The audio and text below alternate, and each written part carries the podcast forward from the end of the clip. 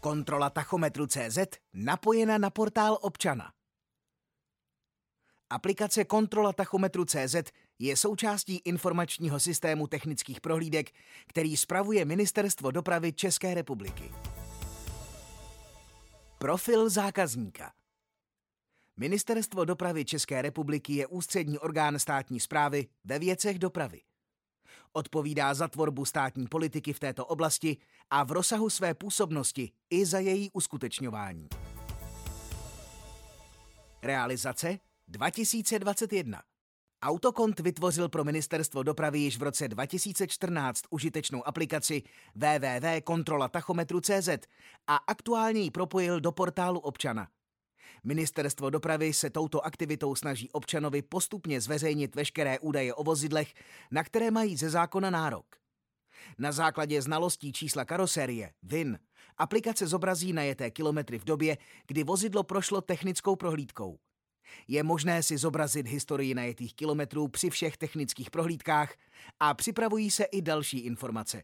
Při prodeji vozidla to vše může být použito jako informace o pravosti údajů stavu najetých kilometrů.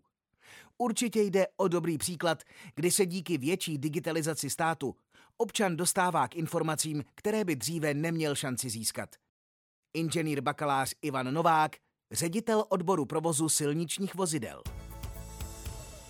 Výchozí situace a cíle projektu. Portál občana je jedna ze součástí portálu veřejné zprávy, který byl spuštěn v červenci 2018.